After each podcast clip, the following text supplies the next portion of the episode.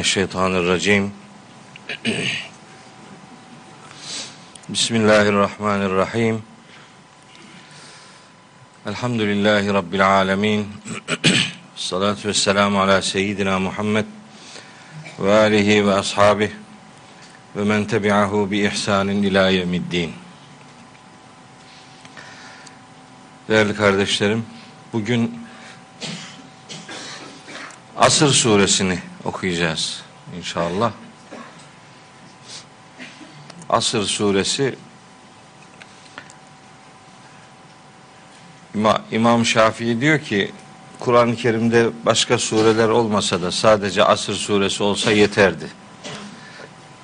Yani hayatı çepeçevre kuşatan bir mesaj dünyasına sahip olması itibariyle Asır suresinin önemi gerçekten çok büyük. Üç ayetten oluşuyor. Kur'an'ın en kısa birkaç suresinden biri Asır suresi. Üç ayetlik. İşte ne var yani? Üç ayet, üç dakikalık hesabı var denebilir. Ama öyle değil. Göreceksiniz Asır suresinin her bir kelimesiyle alakalı Kur'an-ı Kerim'de ne kadar yoğun ayet grubu var. Onu şimdi yavaş yavaş ayetleri okuyarak sizlere ifade etmeye gayret edeceğim inşallah. Rabbim önce bana söyleyeceklerimi doğru söyleyebilmeyi lütfeylesin. Sonra da size dinleyeceklerinizi doğru dinlemeyi, doğru anlamayı ve yaşamayı nasip ve müyesser eylesin. Evet, her yeni sureye başlarken yaptığım gibi bu surenin genel nüfus bilgilerini sizinle paylaşayım. Bu surenin iniş sırası bizim takip ettiğimiz sıraya göre 13 iniş sırası. Resmi sıralamadaki yeri 103. sure. 3 ayettir dediğim gibi Mekke'de indirilmiştir. Birinci ayetinde bir yemin, ikinci ayetinde insanoğlunun yanlış tutumu neticesinde saplanacağı kötü durum, üçüncü ve son ayetinde ise zarar ve ziyandan kurtulabilmenin asgari dört şartı üzerinde durulan bir surecik. Asır suresi. Asır suresi kendisinden önce indirildiğini kabul ettiğimiz Kadir suresi ile anlam ilişkisine sahip bir sure. Bu anlam ilişkisi Kadir suresi bir geceye vurgu yapan bir suredir. Kadir gecesine vurgu yapar. Kadir gecesinin önemi üzerinden bilgilendirme yapılır. Yani bir zaman vurgusu vardır Kadir suresinde. Bu surede de asır vurgusu vardır, zaman vurgusu. Her ikisi bu noktada bir konu birlikteliğine sahiptir denebilir.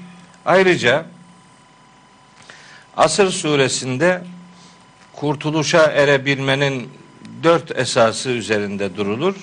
Kadir suresinde de vahyin içeriğinin karanlıkları aydınlığa dönüştüren misyonu üzerinde durulur. Bu haliyle de her iki sureyi konu irtibatı sahibi olan iki sure olarak tanıtabiliriz. Vahyin kurtarıcı misyonu üzerinden mesaj vermesi açısından her iki sure de birbiriyle konu ilişkisine sahiptir diyebiliriz. Şimdi yavaş yavaş surenin birinci ayetiyle başlayayım. Çünkü epey e, söyleyecek sözümüz var. böyle tanıtıcı bilgilerle çok fazla vakit kaybetmemek durumundayız. Birinci ayeti bir kelimelik ayettir. Yani vel asri. İşte bir ayet bu. Kur'an-ı Kerim'de hangi metnin bir ayet sayılacağına dair bir kural yok. Yani ayetlerin bizim literatürümüzde ifade edeyim ayetlerin tertibi de tespiti de tevkifidir deriz biz. Yani hangi cümle, hangi metin bir ayet kabul edilir? Hangisi bir ayetin parçası kabul edilir? Bunun genel geçer mutlak bir kuralı yoktur. Ölçüsü yoktur. Öyle olur ki bu resmi mushafta bir sayfalık bir ayet vardır. Müdayene ayeti deriz biz buna. Bakara suresinin 282. ayeti tam bir sayfadır. Tek ayet. Ama işte burada olduğu gibi bir kelime de bir ayet olabilir. Hatta iki harflik ayetler vardır. İki harf. Hamim bir ayet işte mesela. Yasin bir ayet. Taha bir ayet. İki harf bir ayet. O mukatta harfleriyle alakalı Kalem suresini işlerken detaylı denebilecek bilgi vermiştim. Ama şimdi sözün tam burasında küçük bir hatırlatma yapayım. Ee, bizim tefsirle alakalı konuşmalar yapan e, kardeşlerimizin bazen işte bunlar bir ayet değildir sözünü söylerler. Millet de zannediyor ki bunlar ayet değildir. Yani bunlar Kur'an'dan değildir. Hayır öyle bir şey yok. Bu bir ayet değildir demek. Müstakil bir ayet değildir. O surenin birinci ayetinin parçasıdır. Bir bölümüdür demektir. Ayet değildir denince zannediyor ki bu Kur'an'dan değil bu sonradan ilave edildi. Zaten bu müsteşrikler yani müsteşrik işte doğu bilimci deniyor. Oryantalist deniyor işte bunlara. Batılı olup da doğuyu araştıranlara müsteşrik diyorlar. Onlar diyorlar ki işte bu harfler, bu mukatta harfleri şeydir. Ee, Kur'an metninin bir parçası değildir bunlar. E nedir? Bunlar vahiy yazan adamların isimlerinin sembolleridir. Vahiy katiplerinin isimlerinin kısaltılmışıdır. Yani bunlar aslında vahyin parçası değildir derler. E siz şimdi iki sebeple bu sözü söyletiyorsunuz. Bir, bunlar ayet değildir diyorsunuz. O da öyle diyor. İki, bunların manası bilinemez diyorsunuz. Bunların manasını Allah'tan başkası bilmez. Ya manası, manası bilinemiyorsa, bilinemeyecekse e bunlar Kur'an-ı Kerim'de niye duruyor ki o zaman? Niye geldi ki yani? Manası bilinemeyen şey Kur'an'da olur mu yani? İnsanlar anlaşılmak için konuşurlar da Allahu Teala anlaşılmamak için konuşmuş olabilir mi? Böyle siz böyle dediğiniz zaman işte o da öyle diyor. Diyor ki bunlar zaten Kur'an'dan değil diyor. Bunlar vahiy katiplerinin isimlerinin kısaltılmışıdır, sembolüdür diyor filan. Böyle yaklaşımlar ortaya konuyor. Bunlara malzeme vermemek lazım. Mukatta harfleri Kur'an metninin birer parçasıdırlar.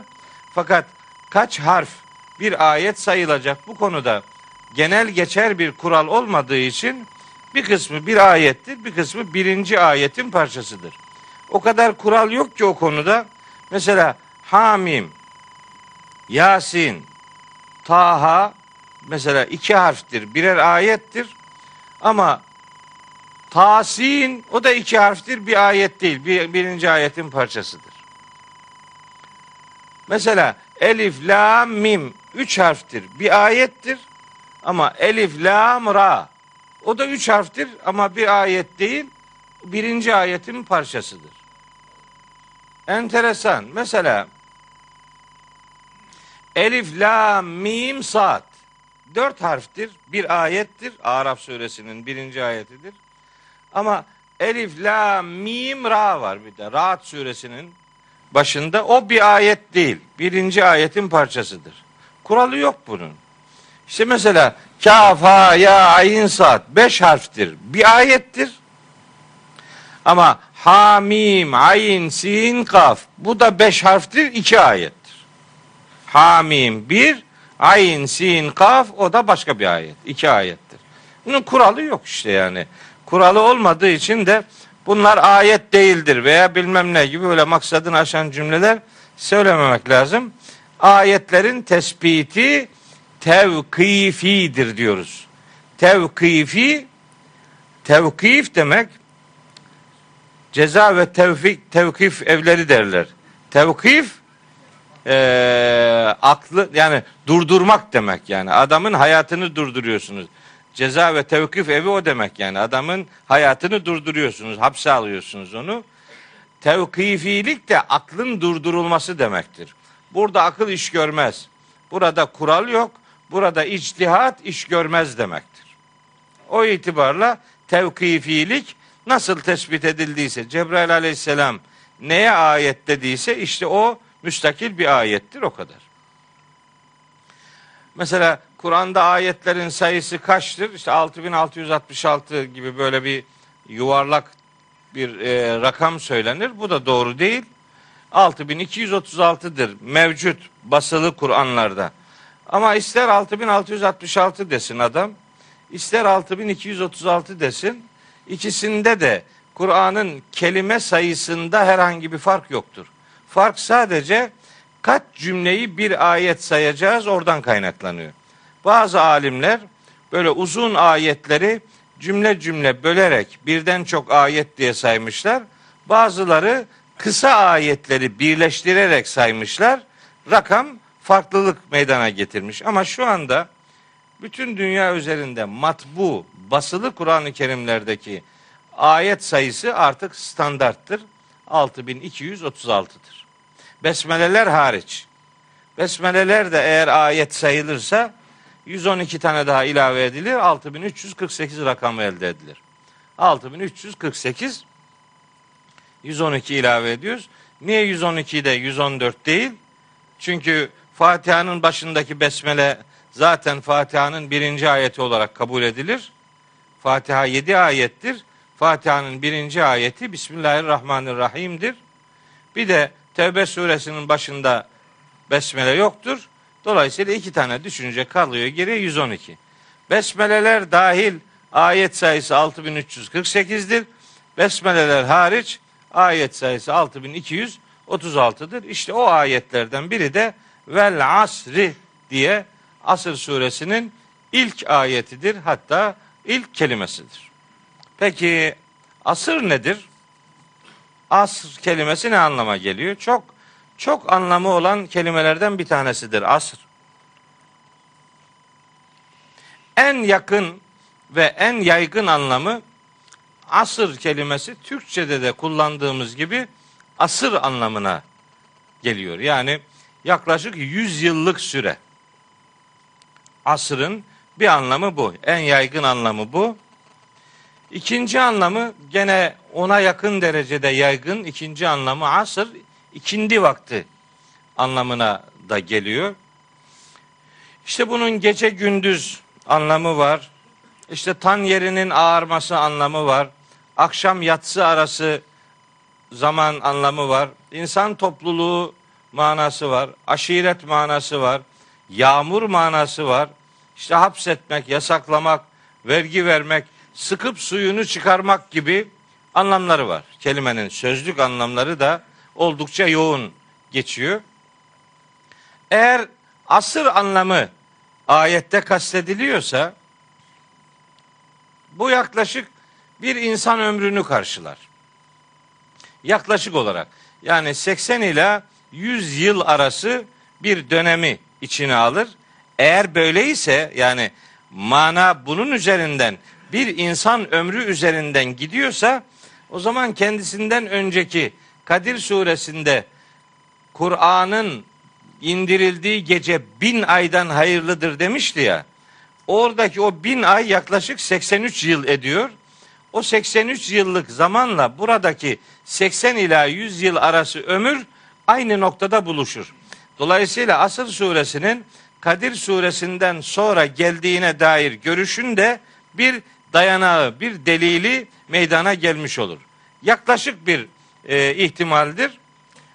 Eğer bir insan ömrü 80 ila 100 sene üzerinden düşünülecekse e, Allah insanın ömrüne yemin ediyor demektir.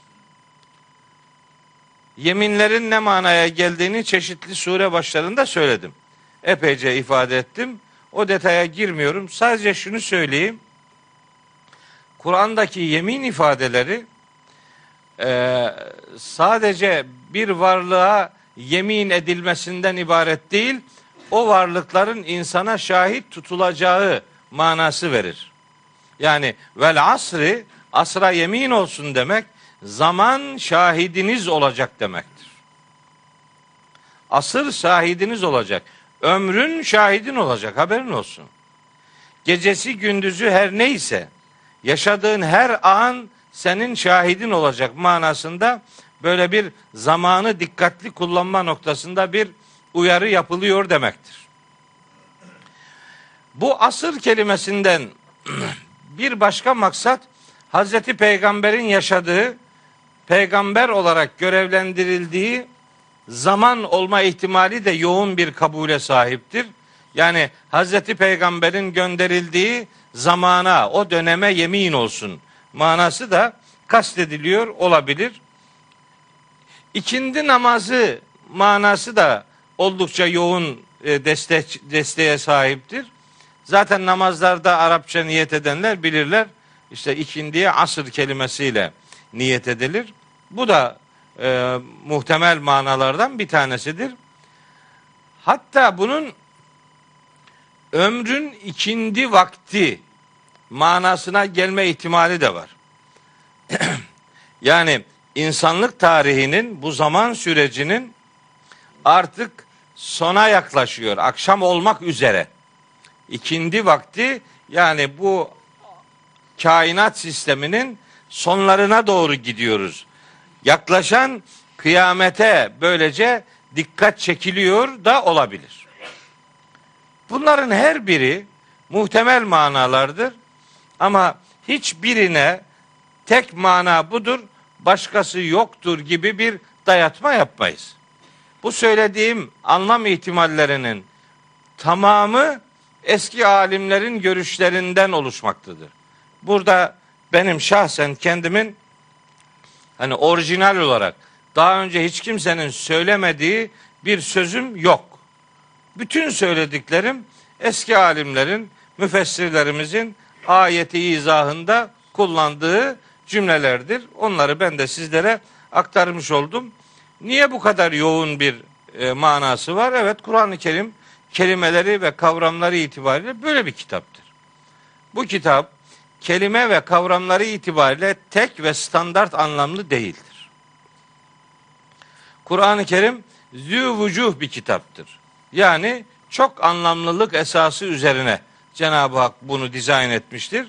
Onun için tefsirlerin de sayısı on binlerce, yüz binlercedir. Niye?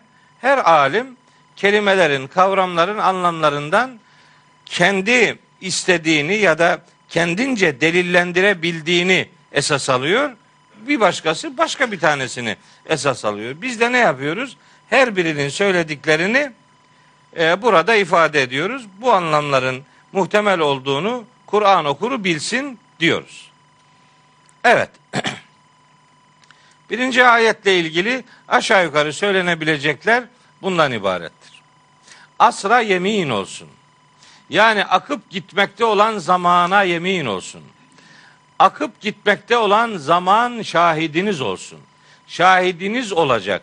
Hiçbir şeyi yani bir kötülük yapma anlamında hiç kimse yaptığı hiçbir şeyi yanında kar göremeyecek yani.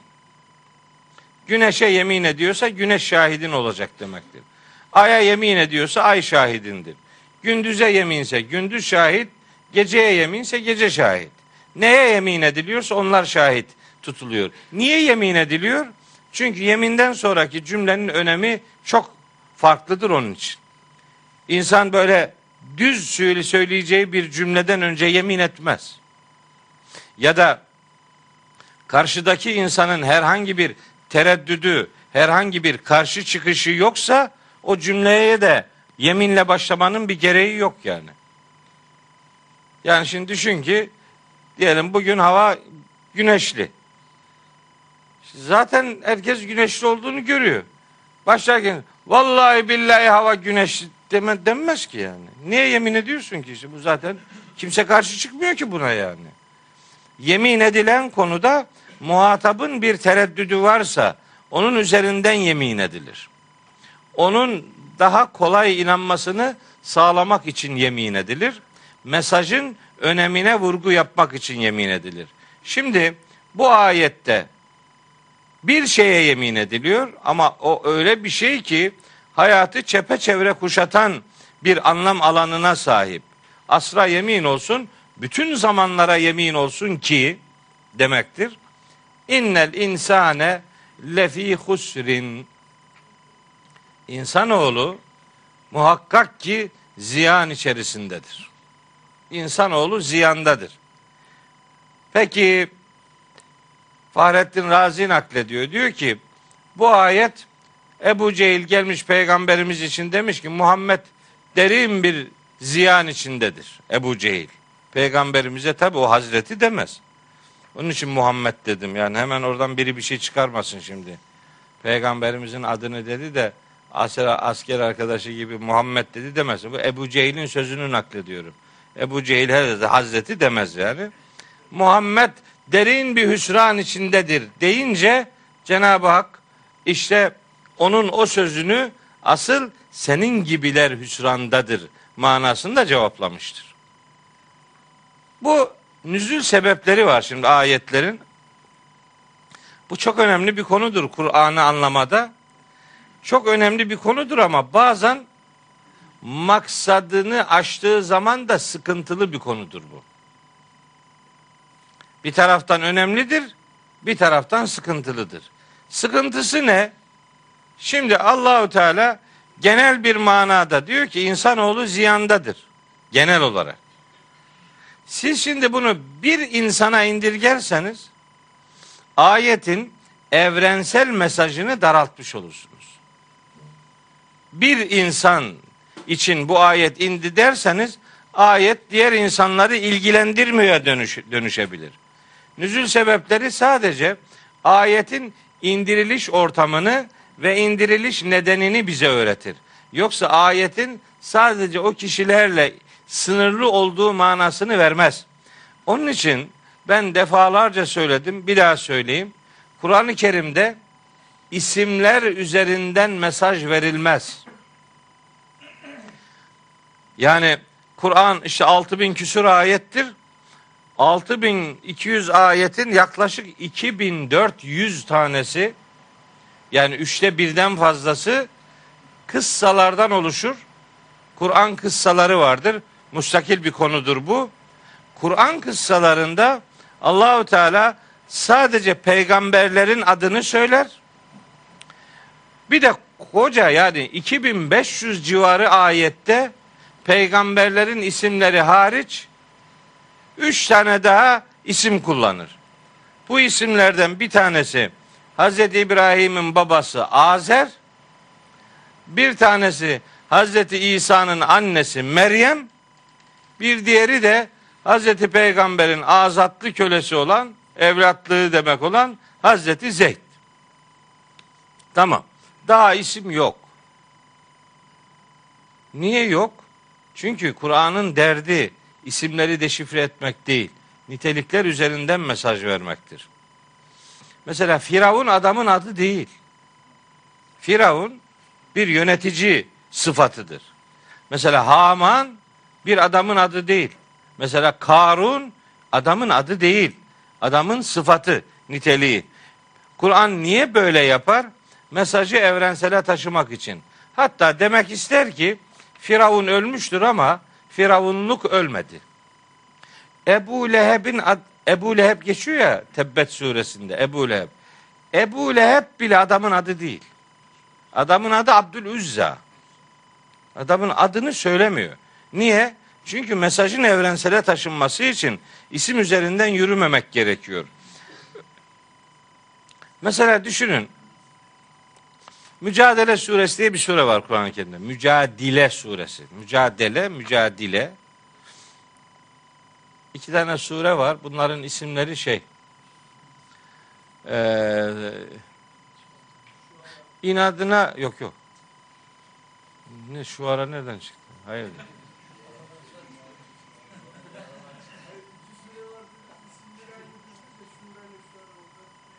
Ha Mustafa'cığım yok yok. Saatler ileri alındı onun için karıştırdın herhalde. Şura istişare anlamına geliyor. Kur'an'ın 42. suresidir. Şuara şairler anlamına geliyor. O Kur'an'ın 26. suresidir. İki sure var ki isimleri özellikle sanki özellikle bir harf değiştirilerek beyan edilmiş sanki. Kimseyi suçlamak istemiyorum ama öyle bir şey geliyor aklıma. Biri Mücadile suresi, biri Mümtehine suresi, Mümtehane suresi. Şimdi mücadele olursa mana değişiyor, mücadile olursa değişiyor. Mümtehine olursa değişiyor, mümtehane olursa değişiyor. Ne oldu da niye böyle? Bu taraf için söyleyelim. Hanım kardeşlerimiz mücadele olursa tartışan kadın anlamına geliyor. Mücadele olursa tartışma anlamına geliyor. Bu kadın üzerinden mesajın çekilmesi gibi bir hinlik var gibi geliyor bana. Yani kadının adı mı olurmuş yani şimdi surenin adı mücadele tartışan kadın. Şimdi ne gerek var? Mücadele de daha geniş olsun diye bunu mücadele diye yaygın olarak kullanıyoruz. Bir de mümtehine, mümtehane var. İmtihan edilen kadın anlamına gelir. Mümtehane onu öyle kullanmıyoruz. Mümtehine diye kullanarak kadın üzerinden mesaj biraz çekiliyor. Ee, çok doğru gelmiyor bana bu işler yani. Kur'an-ı Kerim kadın üzerinden herhangi bir mesaj e, şeyine sahip değildir. Mesaj e, kıtlığına sahip değildir. Mücadele demek daha doğru. Şimdi Mücadele suresi mesela her Müslüman kadının bu surenin hiç olmazsa ilk beş ayetini bilmesini isterim. Hiç olmazsa yani. İlk beş ayeti bilse Kur'an'ın kadına bakışının ne olduğunu anlar. Niye o sureyi hatırlattım? Bu nüzül sebebinden dolayı. Nüzül sebebi var, iniş sebebi var yani. Ayetlerin inişine neden olan olaylara nüzül sebebi, nüzül sebepleri denilir. Hadislerin söylenmesine sebep olan olaylara da sebebi vurut derler. Ayetinkine sebebi nüzul, hadisinkine sebebi vurut derler. Yani teknik tabirler bunlar. Bazıları böyle çok bilmiş söylüyorlar. Bu hadisin nüzül sebebi ne biliyor musun? Neymiş? Hadisin nüzül sebebi diye diyorsan yalan konuşacaksın demektir. Nüzül sebebi olmaz hadiste. Sebebi vurut var. Varit olma, söylenmesinin sebebi demektir. Ayetin ki sebebi nüzül, ayet iniyor yukarıdan. Onun için ikisi birbirinden farklıdır. Şimdi o surede eşiyle alakalı tartışma yapan bir kadın. Havle adında bir sahabi kadın. Geliyor peygamberimize diyor ki ya Resulallah biliyorsun biz Evs'le evliyiz. Evs'le evliyiz. Hatta çok da mutlu bir yuvamız var. Bizim birkaç tane de çocuğumuz var. Fakat bu Evs bir, birkaç tane çocuk yapınca artık beni beğenmez oldu diyor. Şey yaptı mı? Bana zihar yaptı diyor. E, zihar yapınca ne oldu? Zihar bir boşanma sebebi. Peygamber bize diyor ki yani bu bana zihar yapıyor ama ne olacak bizim durumumuz? O konuda herhangi bir ayet henüz gelmediği için peygamberimiz de toplumun genel uygulaması doğrultusunda diyor ki yani yapacak bir şey yok. Boş boşsun diyor yani. Kadın karşı çıkıyor. Mücadele o demek yani. Tartışan kadın yani. Nasıl olur diyor ya. Benim bir suçum yok ki. Niye beni boşayacakmış ki yani? Ne kabahatim var? Hani belki boşanmak boşanırım ama ya çocuklar küçük diyor. Bu çocukları alsam ben bakamam. Ona bak bırakamam, o da bakamaz diyor zaten. Ne olacak çocuklarımız ne olacak diyor yani. İyi yapacak bir şey yok. O ısrar ediyor kadın. Israr ediyor işte o Mücadele suresinin ilk ayetleri o kadının o Havle adlı sahabi hanımın ısrarı üzerine geliyor. Bakın ne diyor Allahu Teala. Diyor ki: "Kad semi'allahu kavlelleti tujadiluke fi zevciha ve teşteki ilallah vallahu yesma'u tahavvurakuma innallâhe semi'un basir." Allah eşi hakkında seninle tartışan ve Allah'a şikayette bulunan o kadının sözünü elbette işitmiştir. Allah tartışmalarınızı elbette işitiyor. O her şeyi işiten ve görendir. Bu birinci ayet. İkinci ayette buyuruyor ki: "Ellezine yuzahirune minkum min nisaihim ma hunne ummahatihim in ummahatuhum illellâi veledinehum ve innehum leyekulûne münkeren minel kavli ve zûra ve innallâhe le'afuvvun gafûr.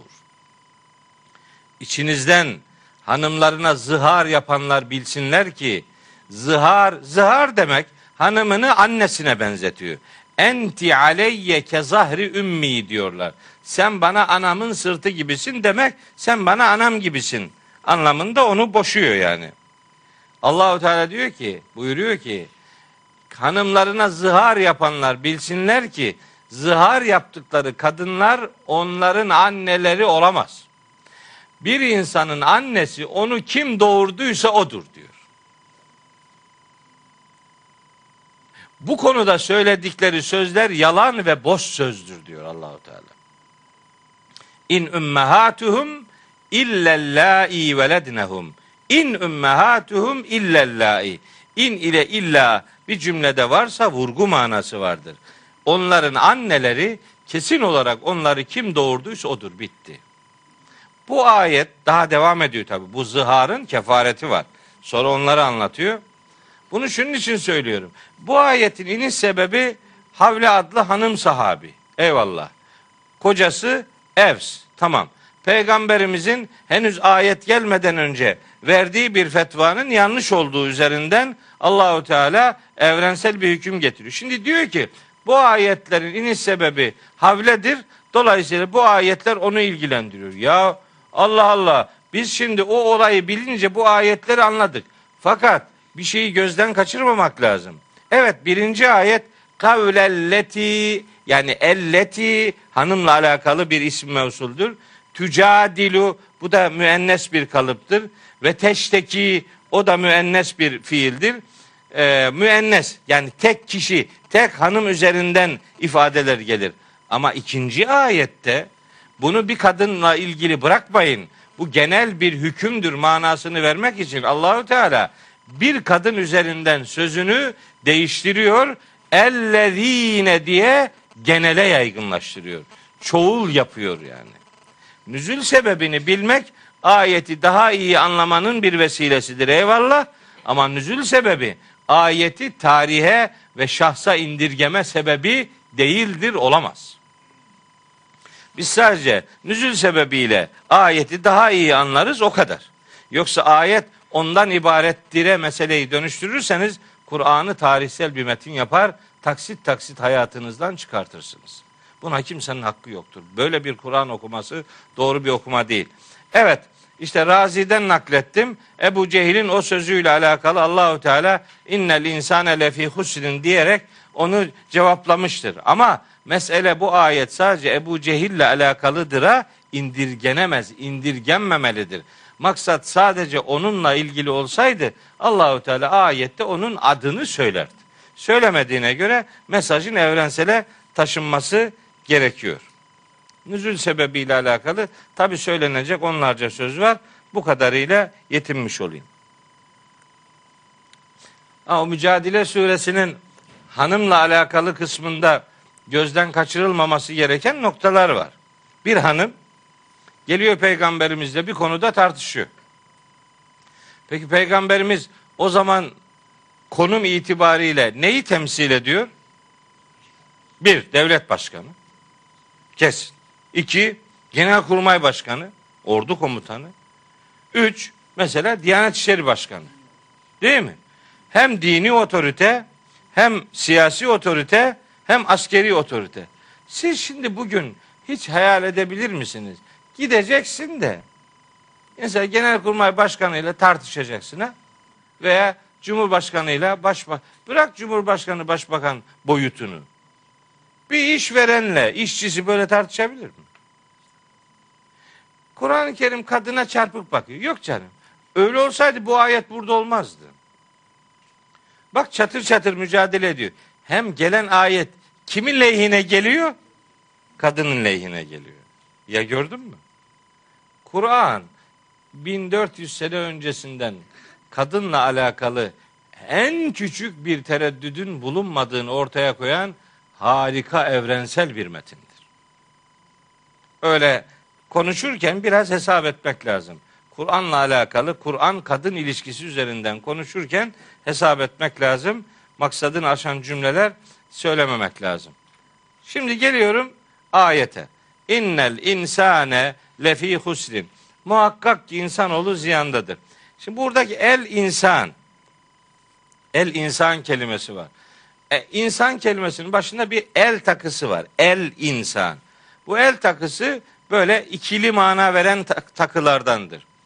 Elden maksat eğer cins anlamına geliyorsa o zaman insan oğlu demektir. Bütün insanlar ziyandadır. Peki her insan ziyanda mıdır? Her insan potansiyel olarak ziyanda olmaya adaydır. O zaman maksat bu olur. Nereden biliyoruz? Şems suresinin 8. ayetinden biliyoruz ki Allahu Teala feelhemaha fucuraha ve takvaha. Allah insanoğluna, fıtratına hem fücurunu ilham etmiş hem takvasını ilham etmiş. Fücur demek bir insanın yoldan çıkabilme istidadı, özelliği demektir. Potansiyeli var demektir. Takva da o kötü gidişattan korunabilme özelliği demektir.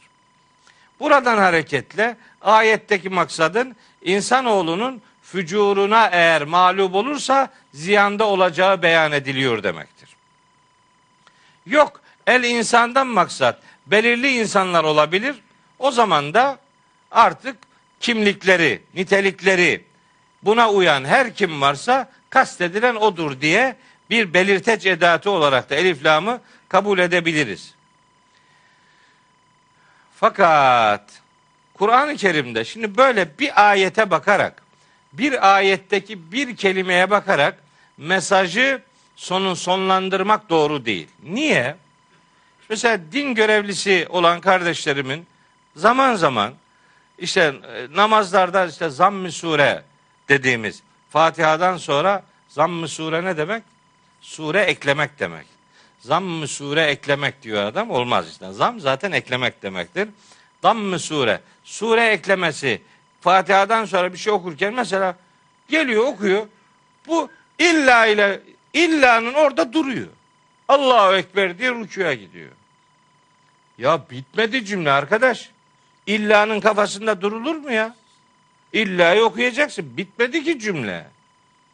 Okuyor şeyde ben defalarca şahit oldum. Mesela Me'ariç suresini okuyor. Geliyor diyor ki İnnel insane hulika helu'a İzâ messehu şerru cezu'a ve izâ messehu'l hayru menû'a Allahu Ekber. Olmaz ki bakacaksın bak bu ayetlerin sonunda böyle la diye secament koymuş. La demek durma burada demek. Durma cümle bitmedi demek istiyor. Çünkü ondan sonra illel musallin diye illa ile cümle başlıyor. İlla ile başlıyorsa orada ayet bitmedi demektir. Mesaj bitmedi. Devam edeceksin yani.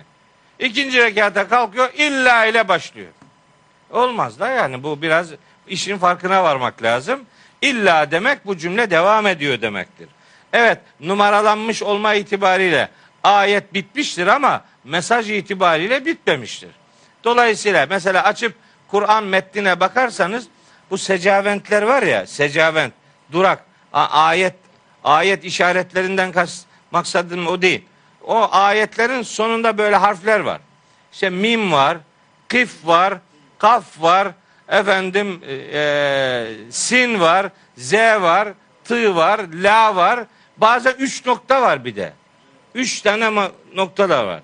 Üç tane nokta tek olmaz. Onlar çifttir. Çifttir. Yani bir tane varsa bir yerde hemen arayacaksın. Bir tane daha var buralarda. Bu şu demek. Birinde duruyorsan öbüründe durma.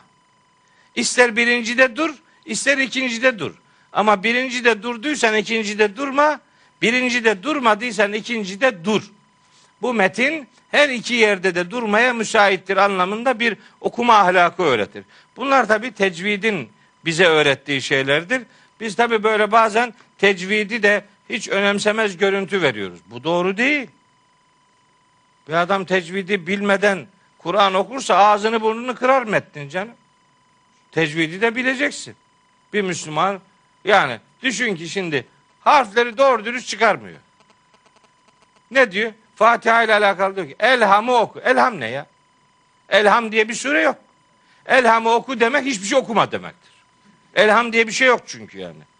İnsan surenin adını olsun bilir canım. H ile H'nin, H'nin, H'nin üçünün de farklı harfler olduğunu bilecek bir adam canım. Okuyor. Elhamdülillah. Elhamdü diye öyle olmaz işte. Bu elhamdü değil bu yani. Er-Rahmanir Rahim. Reh, rehime diye bir kelime yok canım. Er-Rahmanir Rahim canım. Bunun hası var. Yani bunu bilmek lazım canım. Bunu ciddiye almayıp da böyle bodoslama daldırmanın bir alemi yok yani. Yasin'i okuyor mesela. Hiç insanın aklına gelmiyor mu ya? Diyor ki orada Estağfirullah. Kalu ya veylena men ba'athena min merkadina sekte. Duruyorsun nefes almadan nefes alırmış gibi bir ara veriyorsun ama nefes almıyorsun. Niye yapıyorsun bunu? Bunun bir sebebi var canım. Sebebini bilmesi lazım bir Kur'an okurunun. Yani evet manayı çok önemsiyoruz. Canıma minnet. Tabii ki Kur'an'ın asıl indiriliş gayesi manasının öğret, öğrenilmesidir. Tabii ki öyledir. Ama bu bir metindir ve bu metnin bir takım hassasiyetleri var. Bunları öğrenmek için de tecvide ihtiyacımız var. Tecvidsiz olmaz da kardeşim ya. Tecvid ne demek? İşi yoluna koymak. Caddeye yani e, şoseye çıkmak demektir. Yani böyle patikalardan, patika okumalardan caddeye çıkarak, otobana çıkarak okumaya derler tecvid. O, o çok hassasiyetli ve haysiyetli bir iştir. Mesela böyle Kur'an'ın anlaşılmasından söz edenlerin emin olun Kur'an okumasına bakın. Ağzını burnunu kırıyor ayetin ya. Arkasında namaz olmaz bir kısmının bunların ya. Okuyamıyor doğru dürüst. Yani metni bu kadar ucuza indirmenin bir alemi yok. Bir şeyi önemseyelim derken bir başka şeyi kırıp dökmenin bir manası yok yani. Yani diyorsun ki mesela işte Hud suresini okuyorsun. Veya işte Yusuf suresini okuyorsun. Kalu ya ebana ma leke la te'menna diye bir böyle bir işman var orada. Bu ne de ağzını burnunu eğiyorsun diyor adam. Ne demek de eğiyorsun ya? Allah Allah. İşmam orada la te'menuna idi bunun aslı. Onun için orada nu harfinin harekesinin ötürü olduğunu göstermek için orada işmam yapacaksın. Bu bir kural. La te'menna dersen bunu bir emir, nehi kalıbında okuyorsun. Fark edeceksin ama oradaki nehi kalıbı değildir. Düz cümledir. Onun düz cümle olduğunu bildiğini göstermek için la te'menna diye bir işmam dudakla oradaki ötre harekesini ortaya koymayı bileceksin da kardeşim ya. Hiçbir şeyden haberin yok. Dümdüz lambur lambur daldırıp gidiyorsun ya. E, kalu ya veylena men ba'asena min merkadina haza oldu yani. Orada sekte var dedim sen. Boşuna mı demiş bunu ya? Olmaz ya. Vallahi olmaz ya. Bu çok gayri ciddi gidiyor. Acayip canım sıkılıyor. Bir de utanmadan geçmesin mi önüme? Benim önümde namaza duruyor. Bir de sesli okuyacak. Bari gizli okunacak namazda önüme geç. İlla geçeceksen yani. Bizim çocukların biri dershaneye gidiyordu bir ara işte lisede okurken. Dershanedeki hocalarından işte bir akşam iftara çağırdık. Geldiler. Yemek yedik. Yemek yedik. Adam benim de ilahiyatta hoca olduğumu biliyor. Üstelik tefsirci olduğumu da biliyor. Yemek yedik. Hemen bir tanesi kalktı kamet yaptı. Öbürü de hiçbir şey demeden geçti şeye. Öne imamlık yapacak. Akşam namazını kıldıracağız. Kıldıracak. Ben de abdest aldım geldim baktım ki adam şey konsantre olmuş tamam. Bir dakika dedim ya. Bizim de evde ayıp oldu ama ben Allah'a ayıp olmasın. Sen kimsin yani? Sen ne yapıyorsun dedim ya. Sen ne öğretmenisin dedim. Matematik öğretmeniyim dedim. Ya sen Fatiha'yı okuyabilir misin dedim. Sen nasıl geçiyorsun buraya dedim. Okurum dedi. Oku bakayım dedim. Namaza başlamadan bir oku dedi. Bana bir tebbet oku bakayım dedim ya. Sen Fatiha'dan sonra hangi sureyi okuyacaksın? Dedi tebbet oku. Bir tebbet okudu vallahi Cebrail'in getirdiğine benzemiyor. Geç arkaya dedim ya ayıp bir şey dedim ya. Sana kim dedi böyle önüne gelene imamlık yap diye yani. Okumasından haberin yok dedim ya. Sen ne T bilirsin, ne T bilirsin, ne dal bilirsin. Ne T bilirsin, ne sin bilirsin, ne sat bilirsin. Lambur lumbur daldırıp duruyorsun. Böyle yok. Bu kadar da değil yani. Evet mana bizim için çok önemlidir. Canıma minnet. O mananın içinde bulunduğu kalıplardır bunlar. Sen bunu nasıl ciddiye almıyorsun ya? Olmaz kardeşim. Vallahi olmaz. Çok ayıp oluyor yani. O öyle oluyor ama öyle attan düşmüşe çevirdim onu. Geç arkaya dedim. Önce edebinle orada kıl dedim. Bak nasıl okunuyor. Bir de beni takip edersen bu arada namazın da olmayacak. Onu da söyleyeyim sana dedim. Çünkü namazda bu nasıl okuyor diye kontrol ederse benimki olmayacaktı. Benimki olmayacak yerde seninki olmaz. Çünkü o biliyorum ne yapacağını ya okuyamayacak yani. Nerede okuyacak ya? Yani bu çok ciddi bak. Burada Halit Hoca diye kardeşimiz var. Çok nefis Kur'an okuyorlar. Mesela ben bazen Facebook'tan böyle kıraatin, tilavetini çok beğendiğim arkadaşlarım okuyuşlarını paylaşıyorum mesela. Adam oradan yazıyor. Hocam senden hiç beklemezdik bunu. Kur'an'ı böyle okumak neymiş? Ne demek neymiş ya? Senin hiç duygun yok mu ya? Yani bir kalkalenin nasıl yapıldığını bilmek yakışmıyor mu yani? Bilmeyecek misin yani? Kulu, kulu Allah ahad. Ahad mi o? Te mi o? Ahad dal o. Onun kalkalesi var onu yapacaksın da dal olduğunu anlayacağız biz bunun. Mana çok önemlidir de bu mana bu kalıplar üzerinden geliyor bize. Onu yanlış okuduğun zaman mana güme gidiyor gözüm. Rica ediyorum, istirham ediyorum. Ee, yani mesela hutbe okunuyor ya hutbe.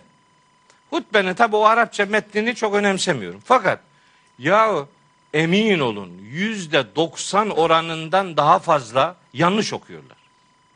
Hani o birinci hutbeyi okuyor. Elhamdülillahi ham, elhamdülillahi rabbil alemin diye başlıyor filan. O ikincide elhamdülillahi hamden kamiline diyor. Ya hamden kamiline yanlış be gözüm. Hamden kamiline ifadesinin manası yok. Hamdel kamiline. Kamil olanların hamdiyle Allah'a hamdolsun. Hamden kamiline olmaz.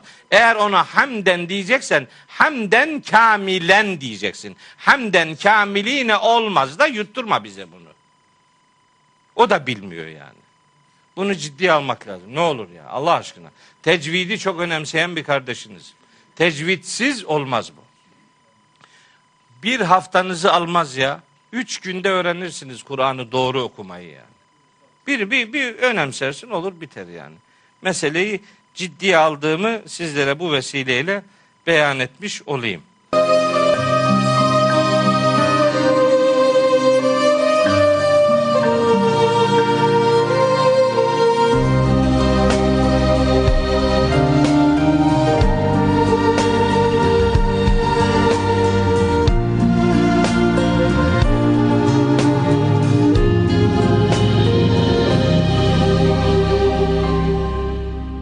Ya İhle Asr suresi bitmeyecek bu gidişle.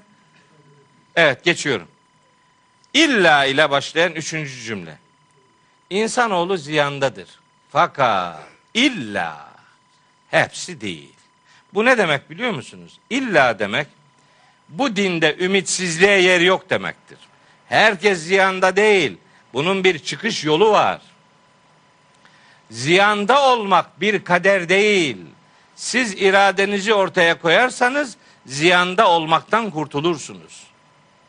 Bu din ümitsizlik dini değil, bu din sorumluluğunu ortadan kaldıracak bir bakışa müsait bir din de değil.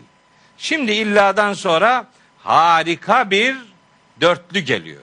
Siz eğer bu dört cümlede anlatılanlara uygun bir hayat ortaya koyarsanız bu meselede son derece duyarlı bir duruş sahibi olursunuz. Bakın diyor ki Rabbimiz buyuruyor ki Kur'an'daki bu istisna cümleleri, bu, bu tür konulardaki istisna cümleleri insanlara hayatları için çıkış yolu öğreten cümlelerdir. Ne diyor Rabbimiz? Ziyanda kurtulmaktan söz edeceği dört tane madde üzerinden konuşuyor, buyuruyor. Bir, ellezine amenu. İman edenler bu ziyandan kurtulanlardır. Hemen bir şey daha söyleyeyim. Hemen bir şey söyleyeyim. Eğer Kur'an'da böyle bir istisna cümlesiyle bir mesele devam ediyorsa, yani önce başladı sonra illa ile devam ediyor. O illadan sonraki cümlede her ne sayılıyorsa onların hepsini yaparsanız o hükmün muhatabı olursunuz. Bir tanesini alır, diğerini de terk ederseniz olmaz. Yani illellezine amenu iman edenler ziyanda olmaktan kurtulanlardı. Tamam bitti. Hayır yok öyle bir şey.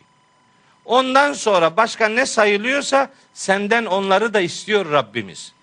Onun için istisna cümlesini hangi ögelerden oluşuyorsa hepsini bilmek lazım. Şimdi dört tane şey sayacak. Bir, ellezine amenu, iman edenler. Kurtuluşun birinci esası iman etmektir. Canıma minnet. İman, daha önce burada defalarca söyledim, bir daha söyleyeyim. İman bir güven kurumudur. İmanı şöyle tarif edebiliriz. İman bir, inanılması gereken bütün değerlere inanmak, inanılan bütün değerlere güvenmek, bu sayede kendini güvende hissetmek ve çevresine güven vermek demektir. Yani mümin inanılması gereken bütün değerlere inanan, inandığı bütün değerlere güvenen, bu sayede kendini güvende hisseden ve çevresine güven veren adamdır. Heh. Bundan var mı? Bundan var mı? Böyle inandığı, inanılması gereken her şeye inanan, her inandığı değere güvenen, kendini güvende hisseden ve çevresine güven veren adamdır. Rabbimizin iman kavramıyla alakalı kastettiği budur. Zaten Hazreti Peygamber de aleyhisselam sırf bunun için Müslümanı tarif ederken buyurmuş ki el müslimu men selimel müslimune min lisanihi ve yedihi. Müslüman elinden ve dilinden diğer Müslümanların hatta diğer insanların güven duyduğu adamdır. Heh, Peygamberimiz bak konuşunca böyle konuşuyor. Ne yapıyor? Bir kavramı özetleyerek sunuyor. Veya pek çok ayetin mesajını bir noktada toparlayarak bize aktarıyor. Müslümanı böyle tanıtıyor Peygamberimiz sallallahu aleyhi ve sellem. Allahü Teala'nın iman kavramıyla alakalı ortaya koyduğu manaları Peygamberimiz bize böyle kalıp halinde sunmuş oluyor. İman demek ki böyle bir kurum. Güvene dayalı bir kurum. İnanılması gereken her şeye inanılacak, inanılan her şeye güvenilecek, kendisini güvende hissedecek ve çevresine güven verecek. Yani arkasınızı döndüğünüz zaman geride bıraktığınız adamlarından güvende olacaksınız. Güvende misiniz? Güvende miyiz? Ben güvende değilim. Ben hiç güvende değilim. Ben hele hiç güvenmem yani. Niye? Kardeşim ya yalanın, dedikodunun, iftiranın haddi hesabı yok ya. Ya şimdilerde ya nasıl bir vicdan? Vallahi anlamıyorum gitti ya. Ben bundan 10 seneden fazladır. Kaç sene oldu onu da bilmiyorum ama 10 seneden fazla yani. Bir makale yazmıştım Hazreti Meryem'le alakalı. Makalenin adı ne biliyor musunuz? Kur'an-ı Kerim'de Hazreti Meryem mucizesi. Bak makalemin adı bu. Benimle alakalı. Bu adam mucizeyi inkar ediyor. Ulan makalenin başlığı bu, başlığı ya başlığı bu. Ne kadar okuma özürlüsün be? Ya ne kadar anlamıyorsun ya? Hayret ya. Nasıl bir ahiret algısı var bunların ya? Bunlar nasıl bir ahirete inanıyor bir anlamadım yani. Tabi o konuya girmiyorum. O konuya girip de burada dersi perişan etmek istemiyorum ama dürüst olmak lazım. Ahiret var ahiret. Ahiret var ve orada hesaba çekileceğiz. Nasıl güveneceksiniz? Güvenebilir misiniz yani? Adam anlama özürlü ya. Anlamıyor ya. Anlamak istemiyor yani. Bir kısmı anlıyor. Ama yani insan şeytanları diye bir şey var ya. Şeytanlar sadece cinlerden yok. İnsan şeytanları var. Asıl tehlikeli olan da onlar. Yani ne oluyor biliyor musun bunlar? Kur'an söylüyor. Ben söylemiyorum. Ve kezalike cealna li kulli nebiyyin aduven şeyatinel insi vel cinni. İnsan şeytanları ve cin şey. Önce insan şeytanlarından söz ediyor. Şeytanlaşmış adam ya. Ya böyle ya gerçekten vallahi billahi yani ne düşünüyorum biliyor musunuz? Ya Cenab-ı Hak onlara da hidayet etsin ya. Yani gerçekten gidişat iyi değil. Ben namaz kılan, kıbleye dönen, dini hassasiyet ortaya koyduğu görüntüsü veren insanların öbür alemde benden dolayı mahcup olmalarını istemiyorum ya. Bir iftiradan dolayı yüzü, yüzleri kararsın istemiyorum yani. Ne olur biraz daha dürüstlük ya. Biraz daha hakkaniyet. Sadece bir akademisyen olarak, bir ilim insanı olarak biz üniversitede öğretim elemanıyız arkadaş. Biz sizin gibi oturduğu yerde yan gelip yatarak hiçbir şey üretmeden bir meslek götüremeyiz. Biz bir şey yazmak zorundayız. Biz makale yazmak zorundayız. Biz kitap yazmak zorundayız. Biz araştırma yapmak zorundayız. Ben 50 sene, 100 sene, 500 sene, 1000 sene önce yazılmış şeyleri tekrarlayarak akademisyenlik yapamam. Bu görevime ihanet olur. Ama bir akademisyen olarak da illa milleti saptıracak delilsiz bir şey söylemek durumunda da değiliz. Biz akademisyenler tez üretiriz. Bizim tezimizin antitezi de vardır. Biz tartışma yaparız, tartışırız, suçlamayız kimseyi. Böyle anladım deriz o kadar. İhtimali ortaya koyarız. Bu ihtimale karşı başkaları da cevap verir. Ama ahlakıyla cevap verir. Suçlayarak değil, iftira atarak değil. Yani ben imam değilim, müezzin değilim, Kur'an kurs hocası değilim, müftü değilim, murakip değilim, Diyanet İşleri Başkanı değilim, yardımcısı değilim. Yazmak zorundayım, akademisyenlik yapmak zorundayım. Bunu yaparken de üreteceğiz biz. Yan gelip yatamayız. Mecburuz bunu yapmaya. Bunu yaptığımız zaman da işte doğru anlaşılırsanız biz de size Müslüman olarak güveniriz. Ama bazı şeyler var ki bir kısmının bunları anlama ihtimali yok. Sıfır. Anlamak istemiyor. Evet, imanla alakalı bir güven kurumu olduğunu bir Müslüman olarak birbirimize güvenmek zorunda bulunduğumuzu beyan etmek istiyorum. Siz bana güveneceksiniz, ben de size güveneceğim. Selam veriyoruz ya birbirimize. Ne selam niye veriyoruz? Esselamu aleyküm. Diyor. Ne, ne demek bu? Bunun da ne manaya geldiğini bilmiyor ki selam veren. Böyle bir tekerlemeye dönmüş. Esselamu aleykümün iki tane manası var. Bir, Allah'ın rahmeti üzerinize olsun. Esenliği üzerinize olsun demek. İki, kardeşim benden yana güvendesin, benden sana bir zarar gelmeyecek demektir. Ve aleykümselam da derse benden de sana bir zarar gelmeyecek. Sen de benden yana güvendesin demektir. Selamın manası bu. Bunun için verilir. Böyle mi ama şimdi? Selamun aleyküm der demez hakarete başlıyor. Hani güvendeydik? Hani arkamızı döne, dönebilecektik sana? Zinhar yok canım ne arkasını. Mümkünse hep gör adamı ağzını kontrol et. Ne diyeceği belli olmaz. Evet bir iman edenler zarara ve ziyana uğrayanlardan istisna ediliyor bir. iki ve amilus salihati. Salih amel işleyenler. Ha, salih amel ne demek? Salih amel bir insanın iman iddiasının sadece gönüllerde değil, sadece dillerde değil, hislerine, aklına ve bütün davranışlarına yayıldığını gösteren faaliyetlerdir. Salih amel budur. Samimiyet sadece gönülde ve dilde değil, eylemde de olacak.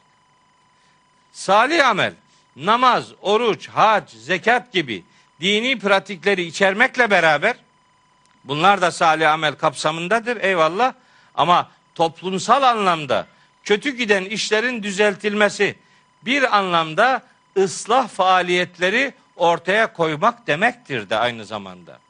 Yani salih amel iman iddiasının pot, pratik faaliyet alanlarına toplumun yararına merhem olabilecek her türlü dönüşümün adıdır salih amel. Mümin olma iddiasının ispatıdır salih amel. Müminim diyorsun. Ne malum? Nasıl anlayacağız bunu? Amellerinle anlayacağız. Salih ameller iman iddiasının ispatıdır. Islah edici faaliyetlerdir. Salih amel bütün iyi işlerin ortak adıdır. Dar anlamda salih amel Kur'an'ın zikrettiği görevlerdir. Ve şunu sakın ha aklınızdan çıkarmayın. Salih amel sadece iyi işleri yapmaktan ibaret değildir. Salih amel aynı zamanda kötü işlerden uzak kalmaktır da. Çift yönlü bir kavramdır bu. Bir taraftan iyi işler yapmayı, bir taraftan da kötülüklerden kaçınmayı beraberinde getirir. Islah edici faaliyetler böyle çift yönlü faaliyetlerdir. Salih amel toplumdaki bir fesadın, bir bozulmanın yerini ıslaha, düzelmiş olmaya terk edici faaliyetlerde bulunmaktır. Yani bir fesadı fesadı giderme anlamında fesadın salaha dönüşmesi. Yani bir bozulmanın düzelmeye, düzgünlüğe dönüşmesi anlamındaki bir dönüştürücü faaliyettir. Salih amel bir dönüşümdür, bir dönüştürücü eylemdir. Yani statikoyu korumak değil, yanlışı düzeltici bir misyonu vardır salih amelin. Biliyorsunuz bir insanın sadece kendisine yönelik olarak yaptığı faaliyetlere ibadet ve hasenat denilir. Salihat ise üçüncü şahısları da ilgilendiren ve bir bozukluğu ortadan kaldırmayı hedefleyen güzel faaliyetlerin adıdır salih amel. Yani zekat bir salih ameldir. İnfak bir salih ameldir. İnfak nedir? İnfak bir insanın hayatında bir başkasıyla paylaşabileceği her bir değerin ortak adıdır. İnfak yeri gelir bir ekonomik paylaşımdır. İnfak yeri gelir bir bilgi paylaşımıdır. İnfak yeri gelir bir sevgi paylaşımıdır. İnfak yeri gelir bir ilgi, bir tecrübe paylaşımıdır. Ve nihayetinde infak bir iman kurumudur. İmanınız varsa infakınız da olur. Bu infak bazen ekonomik olur, bazen başka dallarda söz konusu olabilir. Ve infakın en zirvesi diyelim, canını Allah yolunda verebilme fedakarlığıdır. İnfakın yani pik noktası, zirve noktası malını da, canını da Allah için seferber edebilme duyarlılığına derler. İnfak o anlamda bir zirve kurumdur. Evet. Şimdi Kur'an-ı Kerim'de çok enteresan iki tane ayet var. Salih amelle alakalı. Ben salih amel iman ilişkisi noktasında söyleyeceklerim var. Olabildiğince yoğun notlar aldım. Bakın daha 14. slayttayım. Bunlar 23 tane, 24 tane çok yoğun bir salih amel şeyi çıkardım. Listesi çıkardım. Ee, bazı ayetleri bu vesileyle söylemek istiyorum. Şimdi bakın Allahu Teala Nisa suresinin 18. ayetinde ölüm anında yapılan tevbeyi kabul etmeyeceğini söylüyor. Ayet bu. Ve leysetit tevbetu lillezine ya'melune seyyiati hatta izâ hadara ahadehumul mevtu Kale inni tübtül ane. Tam ölüm kendisine hazır olduğu zaman şu anda tevbe ettim diyen adamın tevbesi tevbe değildir diyor. Hatta bunun pratik bir de örneğini biliyoruz biz. Firavun örneğini biliyoruz. Boğulurken hatta idâ edrekehul garaku boğulma onu tam idrak ederken kale dedi ki amentü iman ettim. ennehu la ilahe illellezî amenet bihi benu İsrail'e ve ene minel müslimin. İsrail oğullarının iman ettiği Allah'tan başka ilah olmadığına ben de iman ettim. Ve ene minel müslimin. Ben de Müslümanlardanım dedi. Boğulurken. Kim? Firavun. Allahu Teala ona ne cevap verdi? Bu okuduğum ayetler Yunus suresi 90 ve 91. ayetler. Allahu Teala ona cevaben dedi ki buyurdu ki Estağfirullah al ane şimdi mi? Şimdi mi aklın başına geldi? Ve kad asayte kablu daha önce isyan ettin ve künte minel müfsidin toplumu bozanlardan oldun, perişan ettin, mahvettin ortalığı. Peki Firavun'un tam boğulma esnasındaki imanında samimi olduğunda şüphe yok. Kesin çok samimi yani. Ama kabul değil. Niye? Çünkü onun salih amel şansı kalmadı. O imanda samimi olup olmadığını davranışlarıyla ortaya koyma zamanı yok. Eğer bir iman salih amellerle ispat edilmemişse bu iman sadece bir iddia ve slogandan ibarettir. Ve onun bir geçerliliği yoktur. Salih amelsiz iman bir iddia ve slogandır. Bakın şimdi buradan not aldım. Fatır suresinin 10. ayeti var. Fatır suresi 10. ayet muhteşem bir ayettir. Böyle kaç tane konu var içinde. Bir ayet ama harika bir mesaj bütününe sahip. Buyuruyor ki orada Allahu Teala Estağfirullah. Men kâne yuridul izzete. İçinizden kim bir izzet, bir şeref, bir onur, bir haysiyet istiyorsa, arıyorsa bilsin ki felillahil izzetu cemia. İzzet, onur, şeref bütünüyle ve sadece Allah'ın katındadır. Bütünüyle ve sadece Allah'ın katındadır. Şimdi cümleye bak. Gelen cümle. İleyhi yas'adul kelimut tayyibu. En doğru, en temiz, en yararlı kelimeler Allah'a yükselirler. Yas'adu yükselmek demek. Kelimeler Allah'a yükselirler. Fakat vel amelu salihu yerfa'uhu. O yükselmesini istediğiniz kelimeleri Allah'a yükseltecek olan da salih ameldir. Salih ameliniz yoksa sözünüz atmosferde buharlaşır. Gitmez gideceği yere. Kelimeler, en doğru kelimeler Allah'a yükselirler. Fakat onları Allah'a yükseltecek olan salih amellerdir. Fatır suresi 10. ayet. Evet dua yapıyorsun. Koro halinde dua yapıyorsun. Kabul olmuyor. Niye? Eylemin yok ki. Fatiha suresinde 5. ayeti okurken ne diyoruz? İyyâke na'budu ve iyyâke nesta'inu. Ya Rabbi sadece sana kulluk ederiz ve Ya Rabbi yine sadece senden yardım isteriz. Yardım istemek bir duadır. Duanın kabul olabilmesi önce eylemi ortaya koymaktır. İbadeti yapmadan dua yapmanın çok bir getirisi yoktur. Hatta dua yaparken ellerimizi kaldırıyoruz ya. Onun da maksadını iyi bilmek lazım. İnsan dua yaparken ellerini niye kaldırır? Bunun iki tane sebebi var. Allahü Teala'nın yüceliğine dair bir göndermedir. Yani yüce bir makamdan bir şey istiyorsunuz. Onun için ellerinizi açtınız. Allah'ın makamının yüceliğine gönderme yapar bu eli açmanın birinci maksadı budur. Allah'ın mekanının yüksekliğine değil. Bu iki kelimeyi Allah için kullanmamak lazım. Yani Allah'ın mekanı yücedir denmez. Allah hem yerde hem gökte her yerdedir. Dolayısıyla bir mekan göndermesi doğru değildir. Onun yerine Allah'ın makamının yüceliği kastedilir. Onun için ellerinizi açarsınız. Yüce bir makamdan bir beklentiniz var diye. Ama elleri açmanın başka bir sebebi daha var. Bence asıl sebep de budur. O da elini çevireceğin yüzün, yüzünle bakacağın elin olsun. Yani fedakarlık yapmış ellerinle Allah'tan bir şey isteyeceksin. Hiçbir şey yapmadan kafadan hemen elini açıyorsun. El, el, el elinden geleni yaparsa o elle Allah'tan istenir. Hazreti Peygamber böyle iki tane el öpmüştür. Bu öptüğü ellerden biri e, fedakarlık yapmış bir hanımın elidir. Bir de kızın elini öpmüş. Yani iki de biz biz tersine dönüyor bizimki.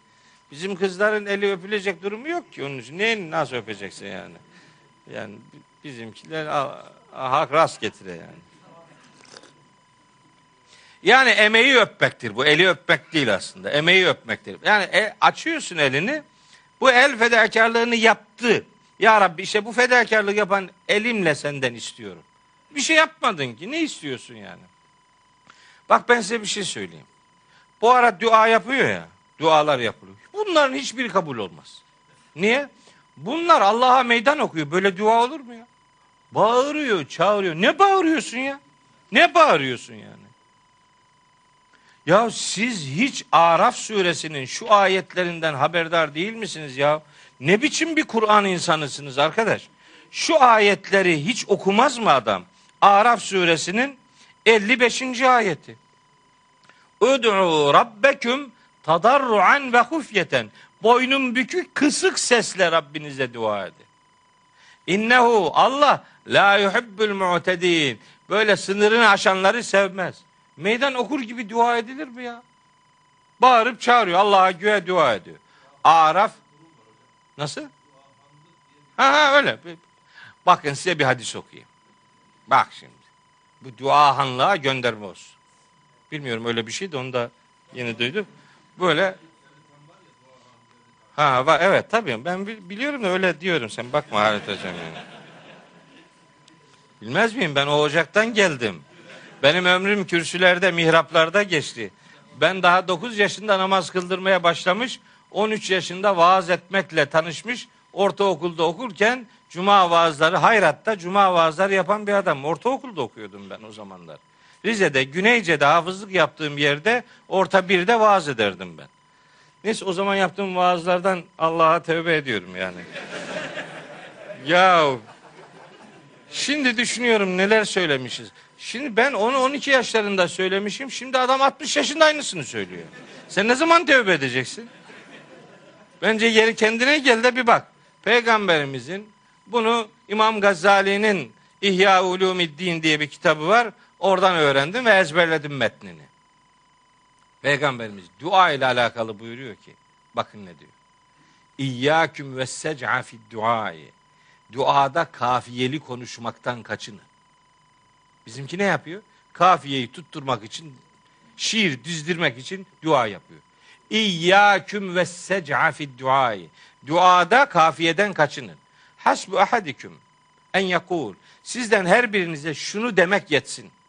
Allahümme inni es'elükel cennet ve ma karrabe ileyha min kavlin ve amel ve a'udhu bike minen nar ve ma karrabe ileyha min kavlin ve amel. Ya Rabbi senden cennetini ve beni cennete götürecek söz ve davranışları istiyorum. Ya Rabbi senden cehennem, sen, senin cehenneminden ve cehenneme götürecek söz ve fiillerden sana sığınıyorum. Ah işte dua bu. Ha, bir de öyle tabi. Dedim ya buyurgan bir üslupla böyle dua olur mu ya?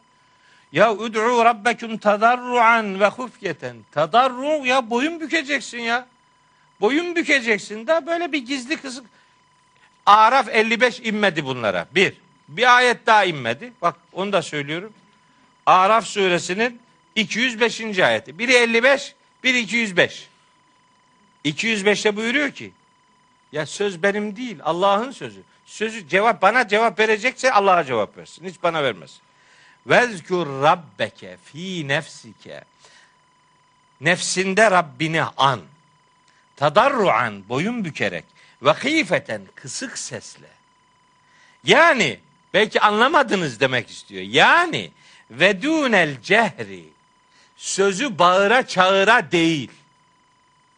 Bağıra çağıra dua etmeyin diyor. Boynunuz bükük olsun, sesiniz kısık olsun. Anlamadım gitti ya. İsra Keyif suresi var. Keyif suresi.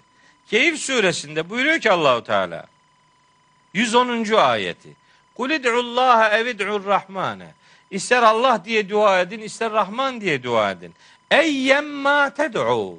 Nasıl hangi biriyle dua ederseniz edin bilin ki felehul esmaul husna bütün en güzel isimler sadece Allah'ındır. Ve la techer bi salatike ve la tuhafit biha. Buradaki salatı namaz diye tercüme ediyor. O namaz değil. Ve la techer bi salatike. Yakarışında, duanda bağırıp çağırma ve la tuhafit biha. Tamamen de kelimeleri ezip büzme. Tamamen böyle hiçbir kelime söylemeyecek şekilde değil. Ve bitagi beyne zalike sebila. Bağırıp çağırmayla efendim tamamen sessiz kalma arasında böyle boyun bükmüş bir eda ile bir saygı ile Allah'a dua et. Duanın nasıl yapılacağını söylüyor Allahu Teala işte. Araf 55 205 Keyif suresi 110. ayetler bize bir dua ahlakı öğretir.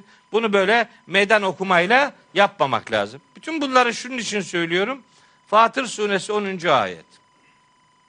İleyhi yas'adul kelimut tayyib. En temiz kelimeler sadece Allah'a yükselirler. Vel amelus salihu yerfa'uhu. O kelimeleri Allah'a yükseltecek olan da salih amellerdir. Fedakarlık yapmadan dua yapmanız haşa Allah'a böyle emir verir gibi bağırıp çağırmaya bir takım kafiyelere işi dönüştürmeye sebep olabilir. Ya dua bak bu ümmet dua da yapmıyor ya. Dua okuyor bu. Dua yapmıyor. Duayı okuyor. Bir ara bir böyle bir, bir mecliste oturuyorduk. Bir işte dini mecliste bir cenazeden sonra bir hoca kardeşimiz dua yaptı orada. Duayın cümlesini söylerken dedi ki Ya Rabbi bu dini mübini İslam'ı böyle klişeleşmiş laflar bunlar. Dini mübini İslam. Dini mübini İslam ne demek? Bunu bilmiyor. Öyle diyor sadece. Bu dini mübini İslam'ı 13 asırdır bize kadar gelmesine vesile olan bütün geçmişlerimize işte rahmet eyle diyor. Bitirdi duayı. Bitirdikten sonra dedim ki hocam 13 13 asırdır dedin. Hangi yüz yılı çıkardın dedim. Çünkü 14 asır oldu geleli. Sen 13 asırdır diyorsun. Bir yüz yılı çıkardın. Bilelim hangisi. İlk yüzü mü çıkardın? Arada bir yüz mü? Bu son yüz yılı mı çıkardın? Hangisini çıkardın? Niye böyle dedin? Ben ne bileyim niye öyle yazaydı dedi kitapta. Ya ona senin okuduğun kitap 100 sene önce yazılmış Osmanlıca bir dua. Onu bir daha aynısını tekrar ediyorsun bize. 100 yılı çıkardın aradan yani. Yey mi yani? Bakın duasını yapmayan ümmet olduk ya. Dua okuyor adam, dua yapmıyor. Böyle dua olmaz işte kardeşim. İşte biraz biraz meselenin içine girmek lazım. Biraz ne dediğini kulaklarının duyması lazım. Salih amelle ilgili harika bir ayet okuyorum size şimdi bakın. Fussilet suresinin 33. ayeti. Fussilet suresi 33. ayet. Rica ediyorum, istirham ediyorum. Kulaklarınızı dört açın. Bakın nasıl bir mesaj var. Bu Fussilet 30'u, 31'i, 32'yi çok okuruz da 33'ü pek okumayız. Bakın. Ve men ahsenu kavlen. Kimin sözü daha güzel olabilir? Kimden? Mimmen şu kimselerden. Yani sözü en güzel olanlar şimdi söylenecek olanlardır. Bunlardan daha güzel sözlü yok. Kim bunlar? Bir, daa ilallahi. Bir, Allah'a dua edecek. Allah'a çağıracak. Çağrısı Allah'a olacak. Bizimki kime çağırıyor? Kendi grubuna. Kendi tarikatı, kendi cemaati, kendi mezhebi, kendi kliği, kendi camiası, kendisine yani. Kur'an kendisine çağıran adama adam demiyor. Allah'a çağıracaksın. Hazreti Peygamber'in görevini anlattığı Ahzab suresinde de öyle diyor. Ve da'iyen ilallahi bi iznihi. Allah'ın buyruğu doğrultusunda Allah'a davet edicidir Hazreti Peygamber sallallahu aleyhi ve sellem. Öyle. Kendisine çağırmayacak. Allah'a çağıracak. Burada da öyle diyor bak. Söz benim değil. Mimmen da'a ilallahi. Hem Allah'a çağıracak hem Allah'a dua edecek. Başkasına dua etmeyecek. Duasının muhatabı Rabbimiz olacak. Bir. Önce böyle duruşu Allah'tan yana olacak yani. İki ve amile salihen ve bunu salih amellerle destekleyecek. Düzgün işler yapacak. Çağrısı Allah'a olacak. Yüreğinin kıblesi Allah olacak ve bunun için salih ameller işleyecek Ve kale diyecek ki inneni minel müslimin. Ondan sonra ben Müslümanım diyecek. Yani Allah'tan yana olacak. Salih ameller işleyecek. Ondan sonra ben Müslümanlardanım diyecek. Övüncünüz Müslüman olmak olsun. Ama bu önce Allah'tan yanalığı beraberinde de salih ameli getirecek. Duası, çağrısı Allah'tan yana olmayıp bunu salih amellerle desteklemeyen bir adam sonradan ve kâle inneni minel müslimin demez. Ben Müslümanlardanım diyebilmek için önce o iki şartı yerine getirmiş olmayı istiyor Allahu Teala. Nerede? Fussilet suresinin 33. ayetinde. Mezhebinle değil, Müslümanlığınla anılacaksın. Bir adam mezhepli olabilir. Ama mezhepçi olamaz. Geçen geçen hafta Samsun'da okulda oturuyordum. Bir İranlı bir Şii geldi. İlk defa bir Şii canlı gördüm böyle. Yani biliyoruz şeyi de yani ilk defa böyle karşı karşıya oturduk. Ya geldi odaya oturduk. Dostça yani Müslümanca oturduk yani. İyi ki de geldi adam ya. Allah razı olsun yani. İranlı bir e, jeoloji mühendisi bir arkadaş geldi. Bana bir takım bir şeyler sordu. Ayetlerle alakalı filan. Ben de o ayetlerin Şii yorumu şudur dedi bana. Ben de onların o yorumların doğru olmadığını, bir takım yanlış yani saptırmalar olduğunu, doğru bir şeyler söylenmediğini ifade ettim. Hani Arapça gramer kurallarını da işleterek onları söyledim. Sonra ayrılırken dedim ki kardeşim her insan mezhepli olabilir. Ne olur mezhepçi olmayın. Biz de mezhepçi olmayalım, siz de mezhepçi olmayın. Mezhepçilik yaparsak birbirimizi ötekileştiririz. Birbirini ötekileştiren onu kafir görür. Şimdi Suriye'de olduğu gibi birbirini boğazlarlar. Mezhepli olmakta sorun yok. Mezhepçi olmakta sorun var. Hiçbir şey bilmeyen adam elbet birini taklit edecek. Ne yapacak adam?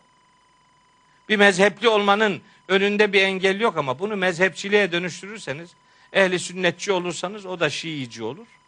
Öbürü harici olur, öbürü mutezili olur, öbürü cebri olur, öbürü cehmi olur, öbürü bilmem neci olur. Olur da olur işte. Her bir oluşum diğerini ötekileştireceği için bu ümmeti perişan edersiniz. Şimdi olduğu gibi. Müslüman bak Allahu Teala öyle diyor.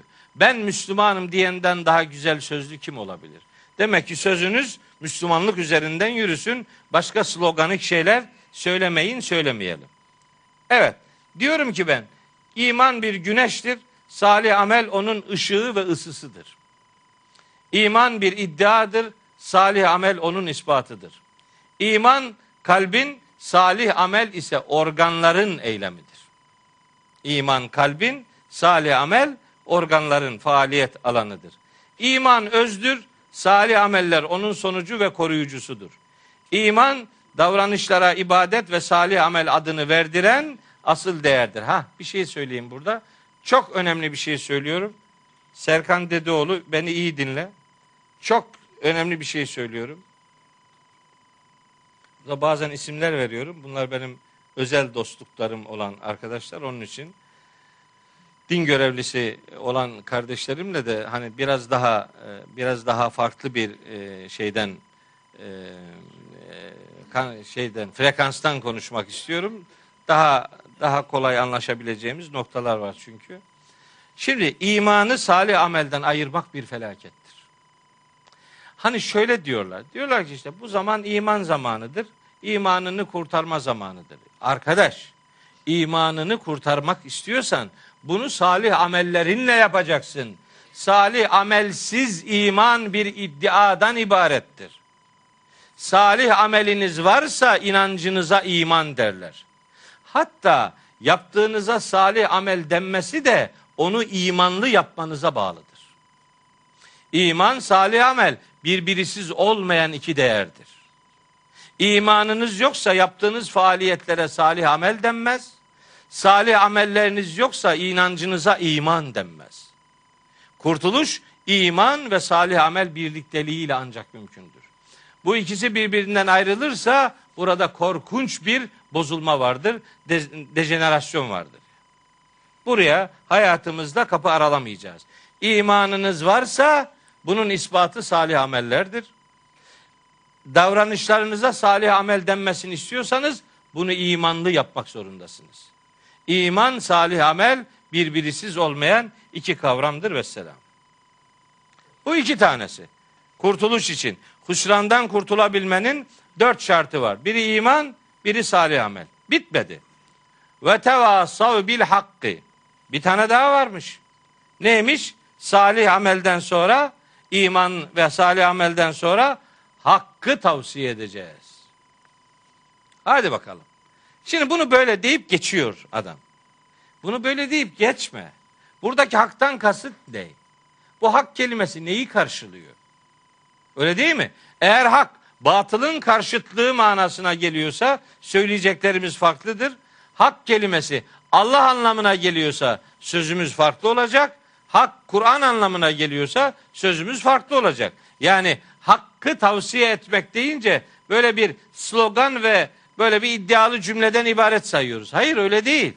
Hak neyi karşılıyor'a bakacağız.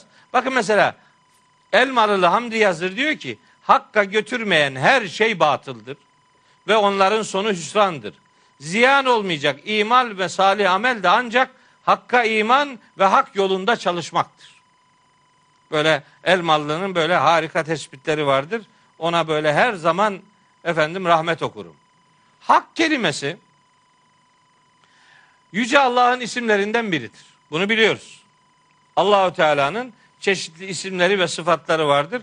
Bunlardan bir tanesi el hak kelimesidir. Hakkı tavsiye etmek yani hayatınızı Allah bilinciyle yaşamaktır. Tevasav kalıp olarak o tevasav karşılıklı olarak birbirine tavsiye etmektir. Karşılıklı hep birinden beklemek değil. Karşılığını da birbirinizi ihmal etmeyecek şekilde ortaya koyacaksınız. Hakkı tavsiye etmek hayatı Allah bilinciyle yaşamaktır. Allah için fedakarlık yapmayı hayatınızın merkezine alacaksınız. Eğer haktan maksat bu ayette yüce Allah ise. Çok detaylandırmak istemiyorum. Hak kelimesinden maksat Kur'an da olabilir. Çünkü Kur'an'ın da çeşitli isimleri ve sıfatları var. Bu isimlerden bir tanesi haktır. Mesela işte Yunus suresi 108. ayette el hak kelimesi doğrudan Kur'an için kullanılır. Ve tevasav bil hakkı karşılıklı olarak birbirlerine hakkı tavsiye ederler. Yani Kur'an'ı tavsiye ederler. Gel kardeşim seninle Kur'an konuşalım. Kur'an'ı konuşalım. Seni de beni de Kur'an adam etsin. İstikametimiz Kur'an'la şekillensin diye Kur'an'ı anlatmak. Biliyorsunuz En'am suresinin 70. ayetinde ve zekkir bihi Kur'an'la hatırlat diye emir vardır. En'am suresi 70. ayet. Ve zekkir bihi en tübsele nefsün bima kesebet. Kur'an'la hatırlatmalarda bulun. Bir nefis kendi yaptıklarıyla baş başa bırakılmaya görsün. Kur'an'ı hatırlat adamlara. Mesela Kaf suresinin 45. ayetinde der ki Allahu Teala: "Nahnu a'lemu bima yekulune ve ma ente aleyhim bi cebbarin fezekkir bil Kur'ani." Kur'an'la gerçeği hatırlat. Kaf suresi 45. ayet. Gerçeği Kur'an'la anlat. Gerçek olan Kur'an'la yapılandır. Gerçek hizmet budur. Hakka götürecek olan budur. Allah böyle söylüyor. Neticede söz bizim değil. Nihayet bakın Rabbimizin yoluna daveti bize emreden Nahil suresi 125. ayet var. Orada der ki Estağfirullah. Ud'u ila sebili rabbike bil hikmeti vel mev'izatil haseneti. Hikmet içi dolu hakikatler demektir. Mev'izayı hasene de en güzel öğüt demektir.